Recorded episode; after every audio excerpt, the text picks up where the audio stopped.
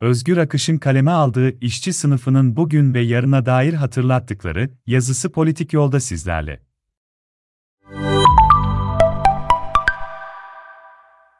İşçi sınıfının dünyada sessizliğe büründüğü uzun bir dönem boyunca solun aklını başka fikirlerle meşgul etmesi için ortaya atılan kimlikler, demokrasi, özgürlük, barış her biri tek başına mücadele edilince başarılabilecek gibi yansıtılıp bu zokanın yutturulması sağlandı. Hangi koşulların ve hangi sınıfın çıkarları için savaş çıkarttı, demokrasinin büyük kitleler için değil de küçük bir azınlığın çıkarları için demokratikleşme masallarını siyasi partilerin vaat ettiği, ekonomik toplumsal yapının sorgulanmadığı ama taleplerin haklılığına güven ile demokrat olmanın ferahlığı sola yetti. Sol bu zokayı yutar da sendikalar boş durur mu? İşçi sınıfının çıkarlarını savunan sendikalar doğal olarak kendisini sola yakın hissederken, onlar nereye sendikalar da oraya doğru yol aldı.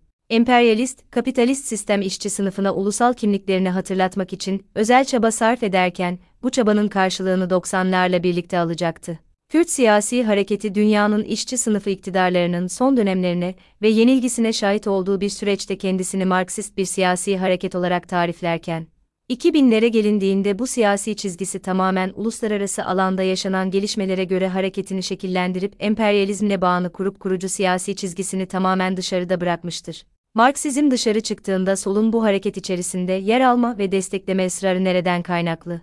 Bunu ulusların kendi kaderini tayin hakkı olduğuna, Lenin'in bu siyasi öngörüsünün değişmez altından bir kural olduğu savunusuna birçoğu dayandırıyor. Devletin bu siyasi harekete ve Kürt halkı başta olmak üzere Türk kimliğini benimsemeyen bütün halklara karşı uyguladığı dışlayıcı, yok sayıcı politikaları sonucunda köy boşaltmalar, 5-6 Eylül olayları ilk akla gelenler olsa da, devlet eliyle yapılmış birçok katliam ve siyasi cinayet bu hareketin siyasi çizgisinden daha çok uğradığı zulmü görünür kılıyor. Bu yazıda nereye varmak istiyorum?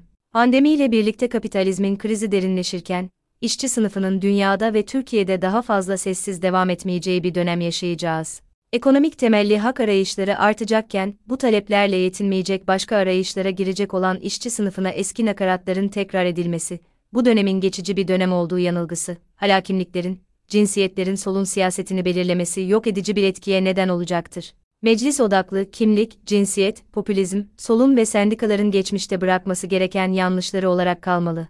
Gereken dersleri bugün işçi sınıfı iş yerlerindeki direnişleriyle veriyor. Sendikalardan bir iki adım önde olduklarını gösteriyorlar. Eskide kalan sınıf siyaseti değil işte tam da kimlik ve benzeri siyasetler. Sol siyaset de bir öncelik sıralaması yapacak ise, başa işçi sınıfının çıkarlarını yazmak zorunda. İşçi sınıfının bugün hatırlattıkları budur. Bugün iş yerlerinde haklarını talep eden işçiler yarın başka bir dünya talebinde bulunacak. Barış içinde, eşit yurttaşlık içinde, özgürlük içinde o dünyaya ihtiyacımız var.